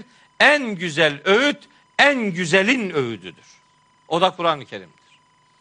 En güzel öğüt en güzelin öğüdüdür. Hatta tek güzelin, gerçek güzelin öğüdüdür. Onun için Kur'an-ı Kerim Zümer suresi 23. ayette sözün en güzelini Kur'an diye tarif eder. Allahu nezzele ahsenel hadisi kitaben. Allah sözün en güzelini işte bu kitap olarak indirmiştir. Neden böyledir? En güzel söz en güzelin sözüdür onun için. Sözün en güzeli en güzele ait olandır. O da Kur'an'dır. İşte ve tevasav bil hakkı ifadesinde birbirlerine hakkı tavsiye etmek. Yani birbirlerine Kur'an'ı tavsiye etme mesajı vardır. Bu mesajı hiç kimse görmezlikten gelemez, gelmemelidir. Siz Kur'an'ı anlatırsanız zaten büyük cihadı yapıyorsunuz demektir. Furkan suresi 52. ayet onu söylüyor. Kur'an'ı anlatırsanız cihadı kebir yaparsınız. En büyük cihat Kur'an'ı anlatmaktır. Çünkü Kur'an'a göre cihat adam öldürmek değil, adam kazanmaktır. Cihat cehd ederek, faaliyet, fedakarlık ortaya koyarak bir canı daha kurtarmaya gayret etmektir cihat. Cihat eline silah, savaş aleti alıp da milleti kasıp kavurarak ortalığı kan revana dönüştürmek değildir. Cihat adam kazanma faaliyetidir. Ve adam kazanmanın en güzel yolu fıtrata ve vicdana yazılan gerçekleri haykıran Kur'an'ı anlatma yoludur. Bu hak kelimesiyle alakalı başka bir şey, bir, anlam der, inceliği daha var ama artık onu geçeyim. Dördüncü, ziyanda olmanın kurtuluş reçetesi olarak sunulan dört esasın biri iman etmek, biri salih amel işlemek, biri hakkı tavsiye etmek, dördüncüsü de sabrı tavsiye etmek. Ve tevasav bis sabri. Birbirlerine sabrı tavsiye edecekler. Peki sabır nedir? Sabır hiçbir zaman şu değildir. Yani sabır zillet ve meskenet içerisinde başına gelen her şeye boyun bükmek değildir. Sabır her sıkıntıya rağmen değerlerine sarılmak demektir. Başına ne dert gelirse gelsin, ne tür bir sıkıntıyla yüzleşmiş olursanız olun, değerlerinize sıkıca yapışmaktır sabır. Biliyor musunuz? Böyle bir sabır ifadesi teknik olarak şeyde geçiyor. Böyle açtım orası çıktı. Furkan suresi kaçıncı ayet? 42. ayet. Mekkeli müşrikler Mekkeli müşrikler çok enteresan bir kelime kullanıyorlar. İn, diyorlar ki peygamberimiz için aleyhisselam İnkâde le yudilluna an alihetina. Az kalsın bu bizi ilahlarımızdan saptıracaktı. Peygamberimize saptırıcı diyorlar ha. Le yudilluna az kalsın bizi dalalete düşürüyordu. Kendileri hak yolda. Mekkeli müşrikler biliyor musunuz? O dönemin en dindarlarıydılar. Niye? Kurulu bir düzenleri vardı. Akşam Başakşehir'de şirk kavramını anlattım uzun uza diye. iki saate yakın şirki anlattım. Bu ayeti de okuyacaktım orada da vakit dolduğu için okuyamadım. Şimdi burada söylemiş olayım. Mekkeli müşrikler zannedildiği gibi dinsiz adamlar değiller. Çok dindar idiler. Nasıl Hoca gülüyor. Vallahi dindardılar adamlar. Çünkü peygamberimize müfteri diyorlardı. Niye? Sen Allah'a iftira ediyorsun. Onlar Allah'ı sahipleniyorlardı kendilerince. Onlar peygamberimizin şirke karşı söylemlerini Allah'a iftira diye tanıtıyorlardı. Kurdukları dini hegemonyayı sürdürmek için peygamberimize yalancı diyorlardı, müfteri diyorlardı. Onlar kendilerince Allah'ı sahipleniyorlardı. İşte o bağlamda bakın Furkan 42'de inkade peygamberimiz için diyorlar ki neredeyse az kalsın le yudilluna an alihetina ilahlarımızdan bizi saptıracaktı bu adam. Levla en saberna aleyha. Bak sabara ala. Bunu müşrikler kullanıyor. Demek istiyorlar ki biz ilahlarımızı savunmasaydık sabara ala savunmak demektir. Sabır, sabır değerini savunmaya derler. Zillet ve meskenet içinde biri bir tokat yapıştırdı mı al öbürü tarafa da bir tane vur demek değildir. Öyle bir sabır yok. Öyle öyle öyle hikayeden masalların bir alemi yok. Sabara ala savunmak demektir. Evet ısrar etmek, sebatkar olmak, vazgeçmemek, her baskıya karşı değerine biraz daha sarılmaktır. Levla en sabarna aleyha. Furkan 42. Hatta bir tane daha söyleyeyim size. O da Saat suresinde geçiyor. Bakın sabara ala. Saat suresinin hangi ayeti? 6. ayeti. Hazreti Peygamber'e demişler ki ve kâlel kâfirûne hâzâ sâhirun kezzâb. O Mekkeli kafirler, müşrikler peygamberimize bu büyücüdür, yalancıdır. Kezzap demişler peygamberimize. Kezzap demişler. Değil mi Halit hocam? Anlatırlar. Derler ki bu Mekkeli müşrikler peygamberimize her şey söylediler ama bir yalancı diyemediler. Ah bunu söyleyen yalancı. Bunu söyleyen yalancı. Sana Saat suresinin dördüncü ayeti inmedi mi? Bir kere olsun okumaz mı adam bunu? Ve kâlel kafirune. Kafirler demişler ki hâzâ sahirun kezzabun. Bu büyücü ve her türlü yalanı her zaman konuşan adam. Hem de kezzap çok yalan konuşan hem her türlü yalanı konuşan demektir. Devam ediyor. Bu dördüncü ayet. Saat suresi. Beş. Ecealel alihete ilahen vahida. İlahları tek ilaha mı indiriyor bu? Ne güzel ilahlar Pentagon, Pentagonu vardı. Tamam en, en tepede Allah var ama aşağıda da başkaları var yani. Bu kadar ilahlarımız var. Kabe'nin içi dolu 360 tane put. Yani bu olacak iş mi? İnneha olacak iş minin Arapçası. İnneha da le şeyün hocam. Ne acayip iş bu? Hiç iş mi bu? Van talakal mele'u minhum. İşlerinden yönetici olanlar harekete geçiyorlar. Diyorlar ki enim şu. Hadi yürüyün. Harekete geçin. Şimdi de var ya bunlara karşı harekete geçin. Durmayın. Kime karşı? Allah ve Kur'an diyene karşı. Harekete geçin. Bu bir müşrik sözüdür. Enim şu. Harekete geçin. Cümleye bakın. Vasbiru ala alihetikum. Şimdi tanrılarınızı sahiplenin. İlahlarınıza sahip çıkın. Böyle geldiyse böyledir. Bunları savunun. Harekete geçin. Gelme mü, müşrik sözü bu. Vasbiru ala aliyetikum. İlahlarınıza sabredin ne demek? Onları savunun demek. İnne hâzâ leşey'un yurad. Şimdi sizden istenen bu. İlahlarını, kurulu sistemi savun. Bir cümle daha yedi. Ma semi'na bihâzâ fil milletil ahire. Ya bu adamın dediğini biz son dinde duymadık. Yakın zamanlarda bu duymadık. Bu ne diyor bu? İn haza illa ihtilaf. Bu ortalığı karıştırıyor.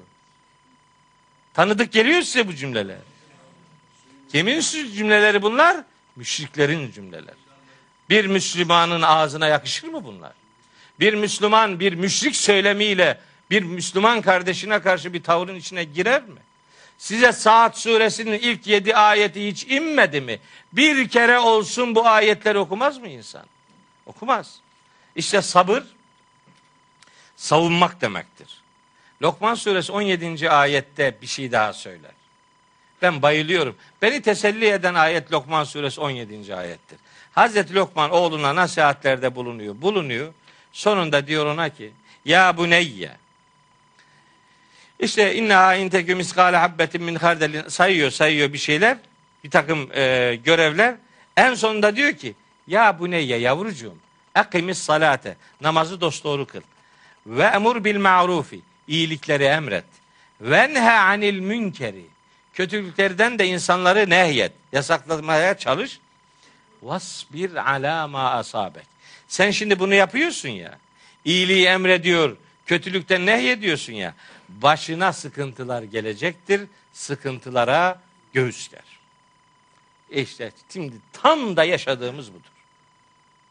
Yani hakkı söylüyorsun. Kur'an'ı söylüyorsun. Hazreti Peygamber'in Kur'an ahlakını anlatıyorsun. İşte doğrusu budur. Bunun Kur'ancası şudur. Peygambercesi budur. Hakikat şudur.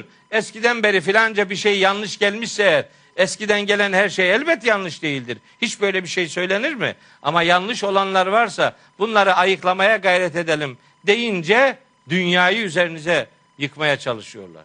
Hazreti Lokman başına sıkıntı gelebilir. Sabret. İnne zâlike min azmil umur. İşte bu tutum var ya işin en çok azim gerektirenlerindendir. En ufak bir sıkıntı olunca pes etmeyin demeye getiriyor Hazreti Lokman. Evet.